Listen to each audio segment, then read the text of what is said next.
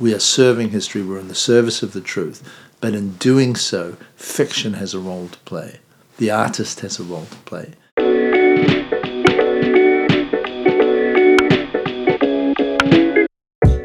Hello, and welcome back to the Young Vic podcast. In part two of this episode, we will be continuing our exploration of collaboration and competition.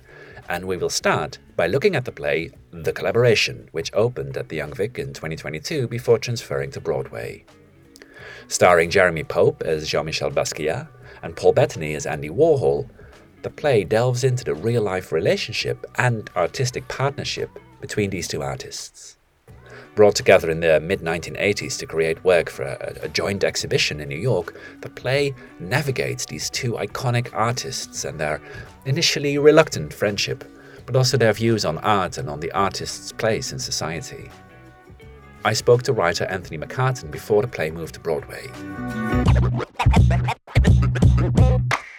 Now, best known as a screenwriter on films such as The Theory of Everything, uh, Darkest Hour, Bohemian Rhapsody, McCarten has frequently written for the stage, and like his earlier play and film The Two Popes, his latest play, The Collaboration, looks at an unlikely pairing of opposites who may find they have more in common than they thought. So first of all, uh, let's start where we are today. We're the day after the day after, two days after press night, and the collaboration is opened. How are you doing? I'm doing really well. I mean, I, in my sort of creative history, uh, I think the opening night of this play goes down as one of the most enjoyable evenings I had, which is um, it's it's an interesting blend of satisfaction with thinking you've achieved the mission at least, and then I was also incredibly pleased for the crowd reaction, not just for myself but for the incredibly hardworking cast and crew and director. Um, because we had created between us a real um, sort of creative space uh, where um, I think everybody had been just vested in an extraordinary creative experience. And um, quite unlike, I think, for all of us, anything we've had before. I think that's a mark of Kwame uh, and the atmosphere he creates. But it's also a very, it was an incredibly loving environment a very safe, loving environment, and we all just got on like a house on fire. And and from it, I think the best work comes. So just to pick up on uh, what you wanted to achieve, what you wanted to accomplish, uh, what did you, what what were your original aims? What what would you what, what did you hope this piece would do? I mean, the big challenge with any of these uh, recreations of of the lives of historical figures, it's quite presumptuous you you didn't know them, and I didn't know either character, um, and you are doing your research. You're you're finding the limits of history and the historical record, and you there's always shortcomings with any historical record, and from those ingredients, you're trying to make art, and the purpose of that art for me is to satisfy my deep curiosity about what it would have liked to have been in a room with these two people when they created these works. The reason why I'm curious about them is not just because they're fascinating people, but because they are sort of diametrically opposed in the in the world of art in terms of what art should be, what it's meant to do, what we think of art. Um, and I'm very fascinated at this point in my life and in my career with disputes and the attempt or hope that perhaps there's a common ground there between people who are, are very, very divided. Um, so all those things came together um, for me uh, in this play. And can you say a bit more about the genesis of this? So how how did you find the story, or how did the story find you, and at what point did you decide, okay, this is the next thing I'm going to be focusing on? Well, I just finished a, a play which became a movie for Netflix called um, The Two Popes. That again had been a, a dispute, it had been a duologue between two. And I was casting around in my mind for what the next project would be and not really having a clear idea. Um, and then I was with a friend who is um, who makes a habit of licensing intellectual property, and he had just licensed the Andy Warhol Diaries. And another person in the room chimed in and said, uh, And he said, "Oh yeah, it's fascinating that they work together." Um, Jean Michel Basquiat and Andy. And I said, "Oh, really?" And yeah, they collaborated for three years. So what I what I then did was book a ticket to New York because I found out that at the same time, uh, this is March 2019, there were two exhibitions happening at the same time: a, a major Andy Warhol retrospective and a Jean Michel Basquiat exhibition. From that point, I became aware that their, their intentions as artists were so very, very different. One was about surfaces in the case of Andy, um, uh, and one was had a much more deeper sort of call to the spirit in in Jean Michel, and I thought, okay, that's it. I, I have another kind of debate here, another dialogue about what we mean when we say the word art. Because of course this sits within the trilogy of which Two Popes is also part. Can you say a bit more about what that trilogy is and, and, and why it might be helpful for you to think of these three interconnected pieces, although their stories are not necessarily speaking to each other, their themes are. Yeah, and it, the, the unity between the three pieces, and it only emerged during lockdown that this was going to be a trilogy. I didn't set out to write a trilogy, but once I had the second piece, which was about art, and then um, I struck on the idea of another debate about money, I thought religion, art, and money. This is the, and and if I ha- have three debates about that, three dialectics around those uh, those themes, um, why not bundle them? So um, that that was the start of the sort of the concept of the worship trilogy. Now, looking at this historical story, there's of course a wealth of material to, to delve into. It's the you know the diaries, it's the actual artworks that are there. You know, they're, they're well documented artists. At, at what point did you feel you had the key into writing this play? Like, this is the angle, this is the approach that I'm going to take. Yeah, for for me, the big undertaking, eh, um, the big gamble, um, and the big risk I ask audiences to take when they watch these biographical films of mine. I hate the word biopics, but these biographical films is that I am not rendering in a dramatic form a biography. For me, there would be no point. I'm trying to make art, and art can't, in the end, be subordinate to history. It, has to allow for interpretation and and new ideas to spring up. So when I am going into rooms with people and putting words into their mouth, creating dramatic moments that never existed, um, I hope audiences can can get past the fact that yes, this may not have taken place. Yes, this may not have said, but there is an intention to pursue some kind of truth that I've perceived about these people by dramatizing fictionally within a non-fictional context. And that relationship between the creative act and creating these imagined worlds, these these sort of well researched acts of speculation, um, is the journey I hope I can take audiences on. I've been managing to do it so far, um, and I've in some cases sat with the subject, like Stephen Hawking, and he has watched my non-fictional, fictional recreation of his life, um, and delivered possibly the best review I've ever had in my life. When the final credits rolled and the lights went up in the theater, he began to laboriously create a sentence. It was every sentence he created was laborious. He had to wink at a cursor on a computer screen in his wheelchair. Two words, broadly true. And this was so important to me because it was almost as if this brilliant mind had perceived that we are not in the certain in, in sort of nakedly serving biographical fact, but we're not doing injury to history either. We are serving history, we're in the service of the truth, but in doing so, fiction has a role to play. The artist has a role to play. Otherwise, we're all just biographers. Just read the biography. So it, when you've got a, a play like um, like the collaboration, um, I, I don't read reviews. I make a point of not reading reviews, but I'm told in a couple of reviews that some of them have taken exception to the fact that um, how does he know what they said to each other? This is ridiculous.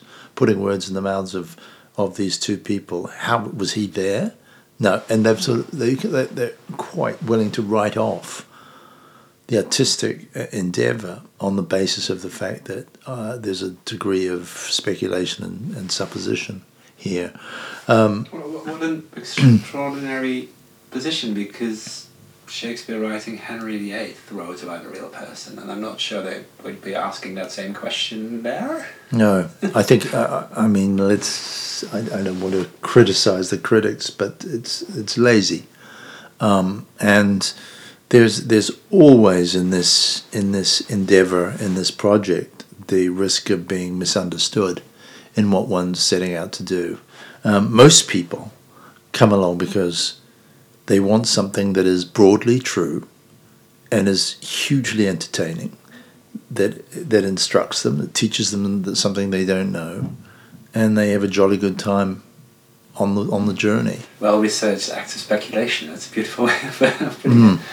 Um, can you say a bit more about that process of writing in the voice of people that have actually existed and you know moving it from fact to speculation? I mean mm. what, what, does that look like for you? How, how, how long do these people live in your head before you can start to write in their voice? Is that something that comes really easy to you? Does it differ from character to character? Uh, how, how do you go about doing that? Yeah it's it's I always sort of had a knack for dialogue, which, and you can only have a knack for dialogue if, if you have an ear for dialogue. Um, and I, I have a pretty good ear. So I'm usually attracted, especially in the biographical sphere, to characters who I already have a sense of and think, oh, that would be fun to write for them. It's not always the case. Um, Pope Benedict, how the hell would you write for him? German, uh, you know, Bavarian, intellectual pope, you know, pontiff. Um, so, but by and large, someone like Basquiat is trickier to write for me than than um, than Andy, Andy Warhol. Um, Andy has a sort of arch comedic style, a sort of Truman Capote bitchiness with an Oscar Wilde epigrammatic quality to it.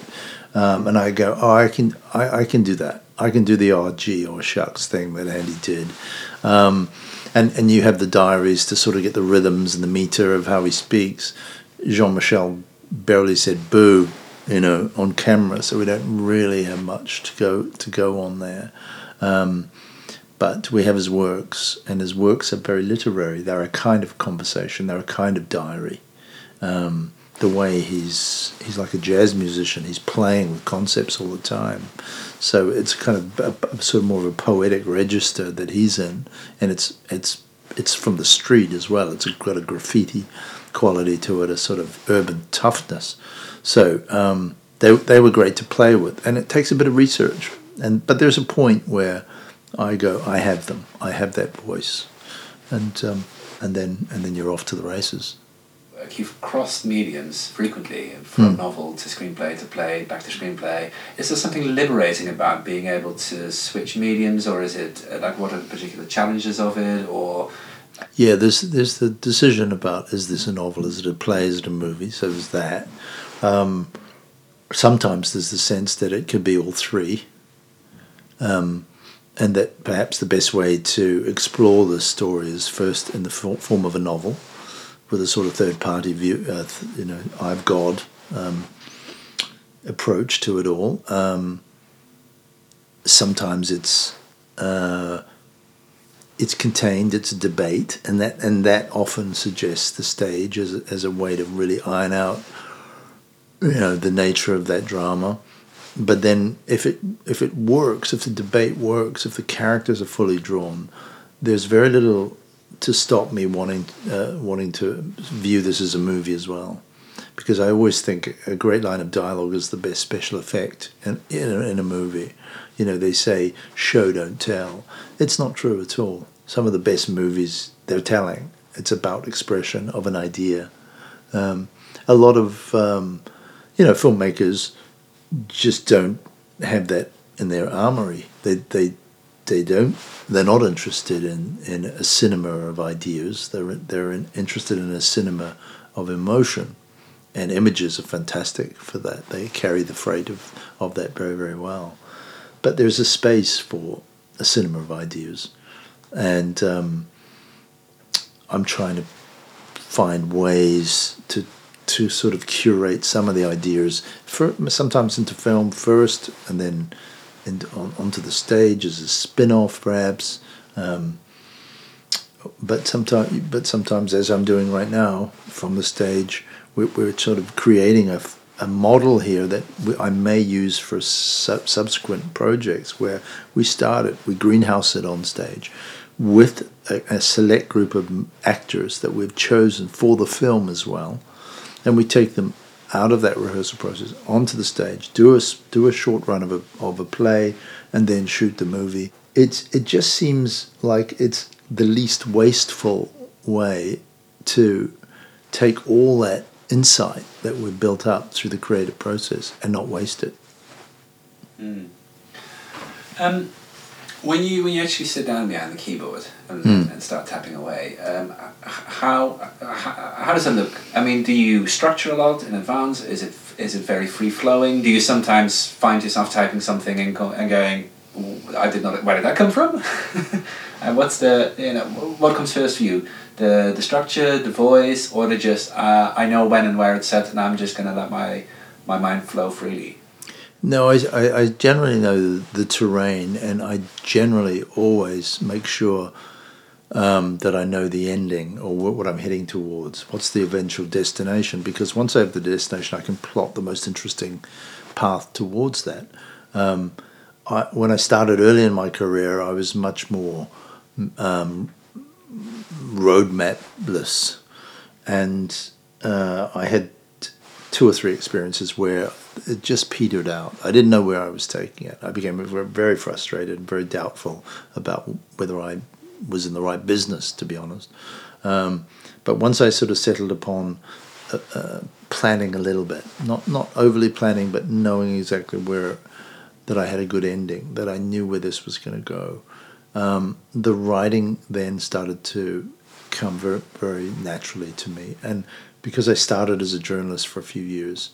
Um, I was uh, sort of dispossessed of the idea that inspiration and talent had anything to do with it. You just had to belt out the story and be, you know submit it before noon, um, and uh, and so I I work pretty much in a craftsman-like fashion, um, and I work fast. Um, I like to get into a kind of fugue state and stay in it and keep the cups of tea coming and and don't lift my head till I've pretty much hammered it out. That's true with screenplays and plays, which there's not that many pages to fill. With a novel, of course, that's that's a two-year marriage, so we're not talking about you know the kind of four-night stand or two-week stand that you that might result in a first draft of a play or something. Um, and do you find that when you're uh, drafting a, um, a, stage play or a screenplay, that's the one thing you can focus on, or do you switch between projects? First draft of a screenplay is all in. First draft of a stage play, all in.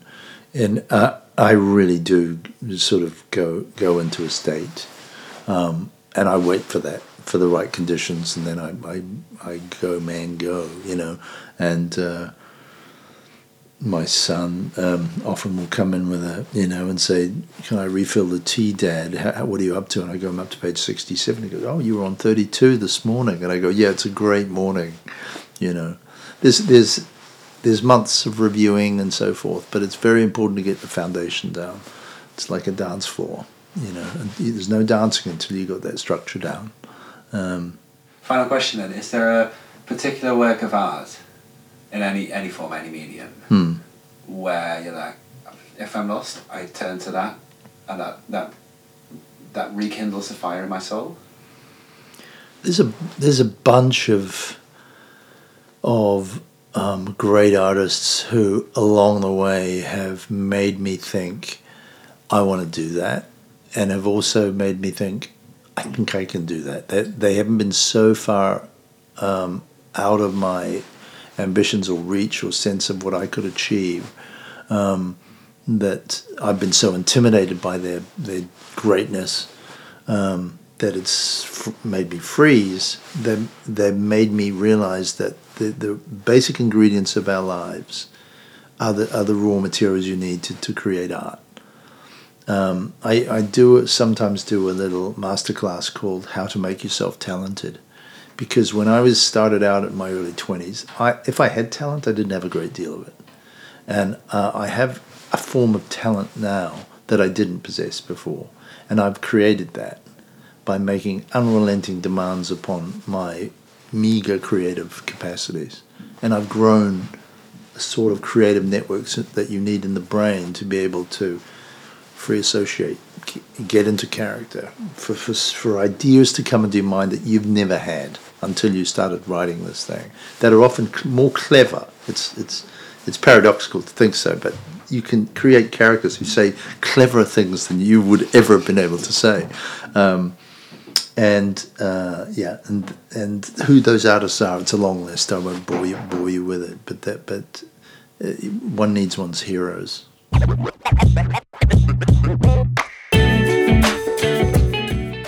Now, for the second part of this episode, we are excited to bring a brand new audio piece to you. In response to the James Graham play Best of Enemies, which we talked about in the previous part, theatre maker, director, and storyteller Gabriele Uboldi has created a new piece of work that dives into the legend and the legacy of one of that play's central characters.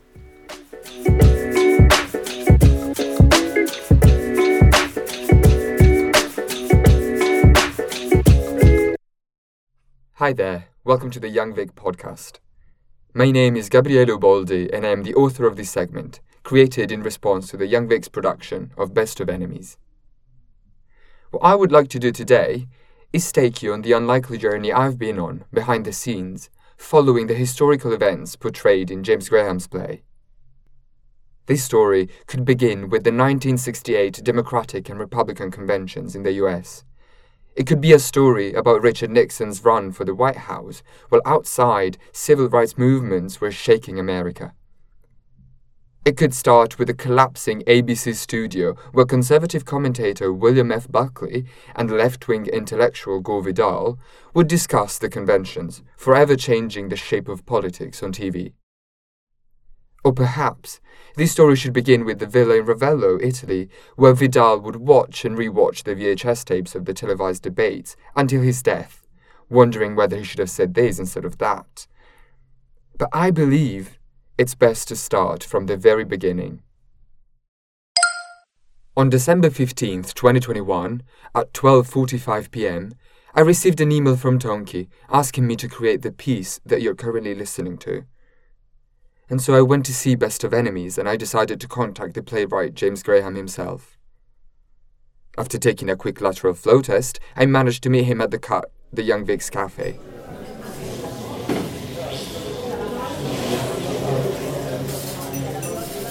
Here, in front of my extra hot Americano, James told me about his fascination with the figures of Buckley and Vidal.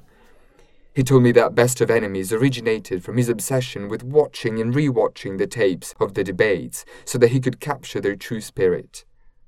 By noting down these intellectuals' unique demeanors, their idiosyncrasies, and by transcribing their exact words, James wanted to capture the camera's uncompromising truth through his script.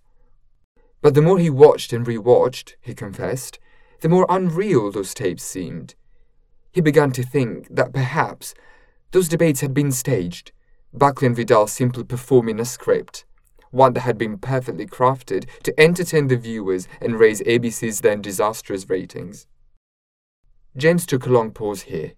Then, composing himself, he added that he would have never believed this strange theory, had it not been, of course, for the letter.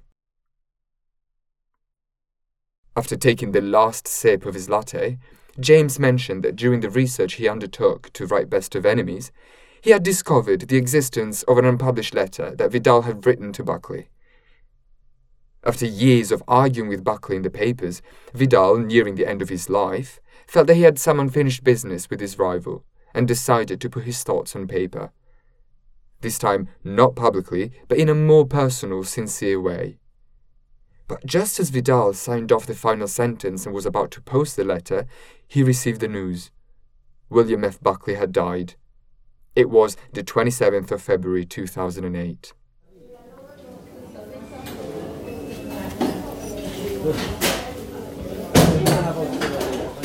James stared at the bottom of his mug and took a deep breath. Vidal's estate thought it best not to publish the letter, he continued. But a media analyst, a certain Brooke Gladstone, had somehow managed to get a hold of it and had shown its contents to him. James pulled out a pen and wrote her email address on a napkin, which he handed to me. He added he couldn't say much about it, except that the letter began with the following My dearest Bill, after many years of hesitation, I wanted to take the time to finally write to you in all honesty, far from the tabloid readers and away from the TV cameras. A couple of emails and a few days later, I was rehearsing my introduction to Brooke Gladstone as I entered the media analyst's Zoom waiting room, eager to find out more about the letter. Brooke shared my enthusiasm for the historical value of the debates and finally approached the topic of our meeting. She was kind enough to send me a scanned copy of the letter, which I immediately put through the printer. I must confess that my hands were shaking as I held the sheet closer to my face and read it eagerly. In this unpublished letter to his arch nemesis, Gore Vidal confesses that I've spent these last few years in Ravello. In the villa you promptly mentioned back then when you wanted to portray me as an out of touch, anti American intellectual. Here in my TV room, I have watched and rewatched the tapes and cannot help but feel sorry for us both. In the market like context of the American TV networks, you and I turned ourselves into commodities. Our parting ways of life, the spectacle of our performances in the debates, were consumed by the ABC spectators just like a football match. In this, we are more alike than I'd like to think. I put down the letter and thanked Brooke enthusiastically. Just before I could leave the call, she told me that if I wanted to find out more about the troubling nature of the debates, there was one particular recording I should look out for, if only I had the chance to access Vidal's archive. Su questo aereo ci sono otto uscite. Il personale di bordo vi sta indicando quelle più vicine. One week later, I was headed to Italy to visit family for Christmas.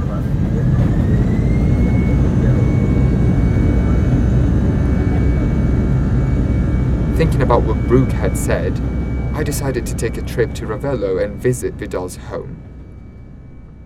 While the tour guide recited a well rehearsed monologue about the white walled, elegantly decorated villa, I kept thinking about Vidal's wise words from the letter. This whole time, I have wanted to believe that I was in control of the debates. See, behind the scenes, I was rehearsing my attacks, preparing punchlines, and testing them out on bystanders. Then, on the very last day, Elmer Lower, the ABC president, knocked on my dressing room door and handed me a bunch of papers. It was a script of the debate that was about to take place, carefully pre written, word by word. I only had to memorize every line and deliver it with confidence in front of you. It will maximize entertainment, Mr. Vidal. It will be good for our network's ratings and for yours, too.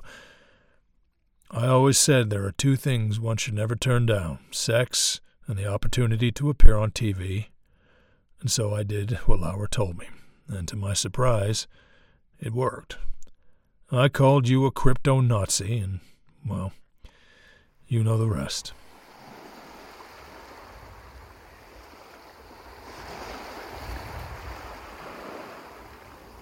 I meditated on these words while overlooking the Mediterranean Sea, watching the landscape Vidal himself would have watched, the blue plain of the sea over and over again. The debates, just as James had feared, had entirely been scripted. Then the tour guide led me around the corner from the balcony where we entered the TV room.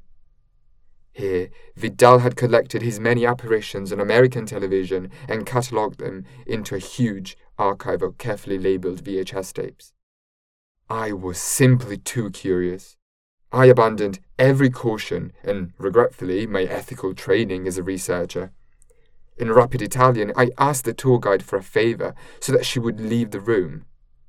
Now, alone, in front of the screen, I frantically looked for a certain VHS tape. And there it was. What Brooke Gladstone had spoken about. The fatal label read, On the staged nature of the Buckley versus Vidal debates. I inserted the old VHS tape into the player, and the room lit up with Vidal's black and white smirk, as an interviewer once again asked him about the infamous debates featured in James Graham's Best of Enemies. Vidal looked straight into the camera and said, well, uh, the issue with spectacle being priced over facts and authentic discussion is that truth is also subordinated to that which is spectacular.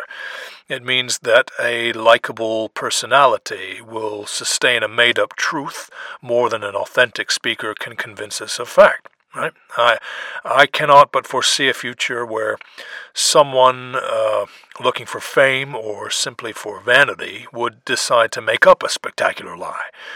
I wouldn't be surprised at all if one day uh, even these very words I am uttering right now were to be deceitfully constructed. In, in an, audio, audio recording, recording, perhaps. perhaps. Telling some, some grand but ultimately, but ultimately false, false story. story. It'll, It'll all be a lie. lie. It is it all, is all just, a, just lie. a lie. The piece you just heard was written, performed, and produced by Gabriele Uboldi. Vidal was played by Youssef Kerkour. My name is Tony, and thank you for listening. You can find The Young Vic on Facebook, Twitter, and Instagram at Young Vic Theatre, and on YouTube at Young Vic London.